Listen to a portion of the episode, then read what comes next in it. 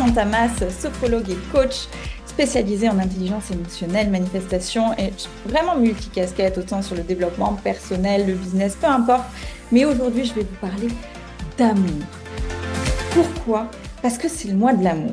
Voilà, j'ai décidé que c'était le mois d'amour, j'avais envie de parler d'amour. C'est un sujet qui m'a toujours, toujours passionné. Et le sujet qu'on va aborder aujourd'hui, c'est le tueur numéro un de tous les couples et de toutes les relations et même les futures relations que vous aurez. Car je l'espère, vous aurez des futures relations pour celles qui sont célibataires. En tout cas, moi, l'amour, c'est quelque chose qui m'a toujours absolument passionnée. J'ai eu déjà beaucoup de petits amis, euh, des relations euh, quand j'étais plus jeune, etc. Et j'ai aussi euh, étudié, quand j'étais à la fac, j'ai étudié les interactions sociales euh, entre les hommes et les femmes. Ensuite, j'ai fait des études sur les sites de rencontres comme Tinder. J'ai toujours absolument été passionnée par l'amour. Je suis une amoureuse de l'amour, clairement. Euh, j'ai deux enfants de deux papas différents. On a des relations extraordinaires aujourd'hui avec les deux papas et pourtant nous sommes séparés. Et l'amour, ça fait vraiment partie de ce qui est le plus important, je crois, dans la vie. J'associe beaucoup l'amour et le respect parce que quand on respecte une personne, la liberté d'être d'une personne, on est déjà dans l'amour. Comprendre que le monde de l'autre n'est pas forcément notre monde, c'est aussi de l'amour, c'est communiquer avec respect. Donc, à travers toutes ces expériences-là, j'ai pu voir, comprendre les mécanismes, les stratégies, les désirs, les freins, les conditionnements qu'on avait sur l'amour, qu'on voulait, qu'on ne voulait pas, euh, toutes les croyances limitantes aussi qui pouvaient nous empêcher de trouver l'amour ou en tout cas d'être heureux. Les loyautés familiales qui se trouvaient aussi en constellation, hein, tout ce que l'on obtient, tout ce que l'on a reçu de nos parents, nos arrière-grands-parents, etc., etc. Donc ici, je voulais vous emmener sur le tueur numéro un des couples et des futures relations. C'est ce que j'appelle les attentes. Les attentes, et je suis déjà sûre que vous voyez exactement de quoi je veux parler. Mais les attentes sur un sujet bien précis qui est les différents langages de l'amour. Je vois tellement, tellement de couples se déchirer sur des différents comme oui, euh, il n'a pas mis euh, les chaussettes dans le bac euh, à linge, il n'a pas fait la vaisselle, il n'a pas fait ci, il n'a pas fait ça, et moi j'ai l'impression de tout gérer tout le temps, et j'en ai marre, j'en ai ras la casquette.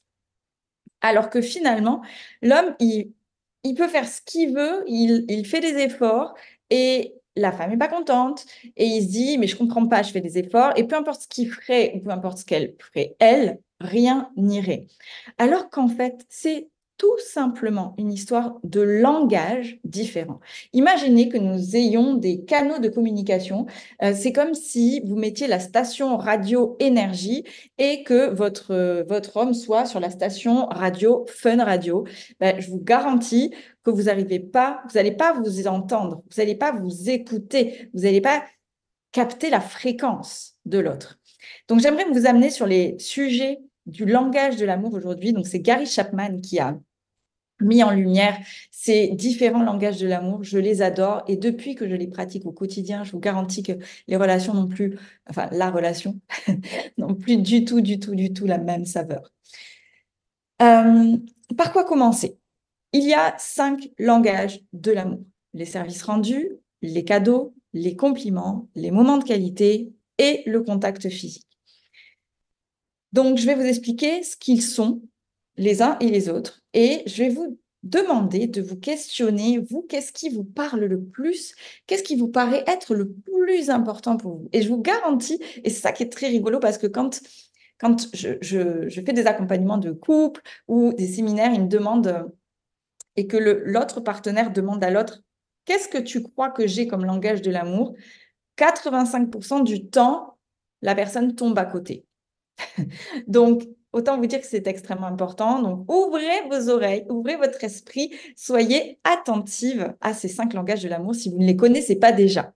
Et si vous connaissez, euh, si vous les connaissez, surtout, euh, ne vous empêchez pas d'écouter ce podcast parce que on peut parfois savoir, mais maîtriser, c'est autre chose. On va parler des services rendus. Donc, les services rendus, c'est bah, lorsque la personne vous fait, bah, par exemple, la vaisselle, le ménage. Euh, tiens, chérie, euh, ma, voiture a crevé. Euh, bah, il vient vous réparer la roue. Tiens, chérie, il y a une ampoule qui a crevé au plafond, qui a éclaté au plafond. Ben là, il vous change l'ampoule. Ah, tiens, chérie, je dois monter un meuble. Ah, ben, il vient vous monter le meuble. Donc ça, c'est des services rendus. Il y a beaucoup, beaucoup de femmes qui aiment ça. Et souvent, et la grosse erreur que l'on a tendance à faire, c'est de faire à l'autre ce que on aimerait qu'il nous fasse. Et c'est pour ça qu'une femme va vite tomber dans le ah mon Dieu, je fais tout à la maison et pas lui, parce que en fait, nous on lui fait la cuisine, nous on fait le ménage, nous on fait, on communique avec le service rendu, et s'il faut, lui, il en a rien à cirer. Je vous dis ça parce que les langages de l'amour, c'est comment je me sens aimée, comment je communique mon amour à l'autre. Et si euh, la personne, elle est service rendu euh, et que vous ne lui rendez pas de service, ben, elle ne se sentira pas aimée. Vous auriez beau la couvrir de cadeaux, euh, lui dire je t'aime, je t'aime, je t'aime, être là quand vous voulez tout ça, ça ne fera absolument rien, ne se sentirait pas aimée. D'ailleurs, je viens d'aborder le deuxième langage de l'amour qui est celui des cadeaux. Donc, ce deuxième langage, c'est des petites attentions. C'est pas forcément des cadeaux qui ont de la valeur pécuniaire, une valeur financière. Simplement des cadeaux. Euh, je suis allée euh, voyager, et ben je te ramène euh, un porte-clés. Je suis, je sais pas, j'ai été ce week-end avec mes enfants, on a fait des dessins. tiens, je te ramène le dessin que les enfants ont fait pour toi. C'est une rose, c'est un vêtement, c'est des surprises, mais qui concernent les cadeaux. Et, et en tout cas, je vous dirai après, moi, ce qui me concerne le plus, mais posez-vous la question à vous. Qu'est-ce qui vous parle le plus? Ensuite, le troisième, c'est les compliments. Tu es belle. Qu'est-ce que tu es jolie Oh, ça me fait tellement, euh, tellement du bien d'être avec toi. C'est les compliments et c'est aussi les mots gentils. C'est l'attention par les mots. C'est Ah, tiens, qu'est-ce que tu es belle dans cette robe. Oh, tiens, tu as changé de coiffure. Oh, ça te va très bien. Oh, ta couleur de cheveux, etc., etc. Donc, les compliments, c'est quand même un des langages forts de l'amour. Ensuite, il y a les moments de qualité. C'est-à-dire que il y a des femmes ou des hommes qui vont pas avoir besoin de vous voir souvent. Par contre, quand ils vont vouloir vous voir ou quand il sera le temps de se voir, ça doit être un moment de qualité. Ça doit être un moment haut en émotion. Ça doit être un resto exceptionnel ou ça doit être un moment où on, connecte à deux, on parle et on se met pas sur euh, le canapé en train de regarder la télé. Euh, c'est euh, c'est faire un voyage, c'est tous les moments en fait que, vous passez, et, même si on est dans une routine quotidienne, qu'on est marié depuis 20 ans, le moment de qualité, bah, c'est se dire, OK, bah, on est, on est euh, OK, il y a les enfants, on a l'organisation, on a si, mais cette semaine, ou une fois par mois, on se fait un resto que à deux. On se fait une activité que à deux. On fait euh, une randonnée. On fait un resto. Euh, on va se prendre un petit week-end, euh, on va se faire masser à deux, c'est des moments de qualité. Et, en fait, si la personne, elle a ce langage de l'amour, si vous êtes là tous les jours, mais que ce ne sont pas des moments de qualité parce que vous regardez la télé, vous êtes sur votre ordinateur ou vous faites autre chose, vous êtes en train de faire la vaisselle, ben en fait, elle s'en fichera. Vous, vous serez content parce que vous aurez l'impression d'être là pour elle, mais en fait, ça ne lui conviendra pas parce que ce n'est pas son langage. Et ensuite, il y a le contact physique. Le contact physique, c'est souvent, le préféré des hommes. C'est je passe à côté, je te caresse l'épaule. C'est euh, je te prends dans les bras, je te câline. C'est euh, la sexualité, bien entendu. C'est la sensualité, c'est le jeu par le corps. Beaucoup, beaucoup, beaucoup d'hommes ont besoin de ce contact physique.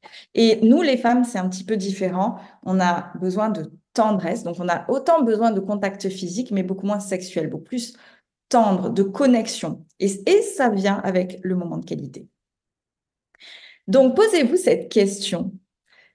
Quel est votre langage de l'amour? C'est-à-dire, alors, on les a tous plus ou moins, ou il y en a un ou deux qui se manifestent plus que les autres. Donc, quels sont les deux langages de l'amour dont vous avez besoin au moment où vous vous sentez aimé? Est-ce que c'est quand votre chéri rentre à la maison avec un bouquet de fleurs. Euh, Est-ce que c'est quand ben, il a fait la vaisselle? Est-ce que c'est quand euh, il vous dit surprise, je t'emmène en week-end, on va passer un moment que tous les deux, j'ai fait garder les enfants. Est-ce que c'est quand il vous dit qu'est-ce que tu es belle? Quand vous rentrez dans la pièce, il s'illumine, il dit waouh, j'ai trop de chance d'avoir une femme comme ça. Euh, Ou est-ce que c'est quand il vous prend dans les bras et qu'il vous fait l'amour? Et à votre avis, maintenant, et ça peut être un jeu en couple, hein, à votre avis, quel est le langage de l'amour de votre partenaire? En constellation, je vais vous donner un petit, euh, quelque chose parce que je serais curieuse de lire vos réponses, que ce soit sur mon feed Instagram, sur Facebook ou euh, tout simplement sous le podcast. Je serais curieuse de savoir quel est votre langage de l'amour, celui qui est le plus euh, manifesté dans, cette communauté. Et ah, je suis curieuse et j'ai hâte de lire. Je vais vous donner aussi un petit tips supplémentaire que j'ai appris lors de mes constellations familiales et euh, de ma formation en constellation familiale. Et quand j'avais appris ça, je m'étais dit, c'est complètement incroyable. Ma formatrice m'avait dit, quelquefois, tu sais, en couple, il peut y avoir des conflits et il suffit de changer la place du partenaire dans le lit pour que le conflit s'apaise. Je dis, what? Comment ça? Comment ça? Et en fait, Très simplement, nous avons des énergies féminines et des énergies masculines. Le cerveau droit, le cerveau gauche, le yin, le yang. Et simplement, parfois, le problème vient de la place que l'on a euh, dans le couple, donc notre énergie. Et si, par exemple, vous, la femme du couple, vous dormez à droite, alors imaginez-vous allongé dans votre lit, dos sur le dos, hein, et que vous êtes à alors attendez, je me mets dans le contexte. Si vous êtes à droite de votre chéri, donc c'est-à-dire que votre chéri est à votre gauche, là c'est problématique, ça veut dire que vous êtes en position masculine. Ça veut dire que vous êtes en, position, en énergie masculine, c'est vous qui dominez le couple, c'est vous qui contrôlez, et par conséquent, un couple équilibré, euh, il faut juste inverser réinverser l'énergie et donc juste vous passer, même si c'est pas votre place de prédilection et que vous aimez pas trop cette place, parce que moi ça m'a mis du temps aussi à accepter ça, mais vous passez à gauche et vous allez voir, ça risque d'apaiser. Et c'est pareil, j'avais euh, j'avais rencontré quelqu'un, ça m'a fait, fait beaucoup rire cette conversation, puisque je lui parlais justement de cette place dans le lit. Et quand je l'avais rencontré, ben, je m'étais mis à droite. Et quand j'avais appris ça, je m'étais dit, ah non, non, non, non, attends, laisse-moi aller à gauche, parce que euh, je vais prendre le contrôle dans, dans le couple. Et effectivement, je prenais le contrôle dans le couple. Et euh, donc, quand il m'avait dit, c'est très, c'est fou ce que tu dis parce que euh, j'étais avec une, une fille à une époque et euh, elle m'agaçait, j'étais agacée au plus haut point parce qu'elle voulait toujours être à ma gauche, elle voulait toujours se balader à ma gauche et moi, ça m'agaçait parce que je voulais qu'elle soit à droite. Donc, lui était clairement en énergie féminine. Mais et elle, elle voulait prendre sa place et ça l'agaçait parce que oui, ce sont des énergies et, et forcément, quand on n'est pas au courant de ça, ça peut créer une discorde. Donc, juste posez-vous cette question, où est-ce que vous dormez dans le lit? Quand vous baladez à côté de votre chéri, est-ce que vous êtes à sa droite ou est-ce que vous êtes à sa gauche? Et dites-moi dans les commentaires quels sont les langages de l'amour qui vous ont le plus, euh, le plus euh, inspiré et par lesquels vous communiquez le plus. C'est des choses que l'on voit en coaching, c'est des choses que l'on aborde, c'est des choses que, que l'on se réapproprie, ces histoires d'énergie, parce qu'au final, c'est quand même quelque chose d'extrêmement important dans le couple. Donc voilà, j'espère que ça vous aura parlé. Je vous embrasse fort. Je vous souhaite plein d'amour, de bonheur, de magie. Et je vous dis à très bientôt pour un nouveau podcast.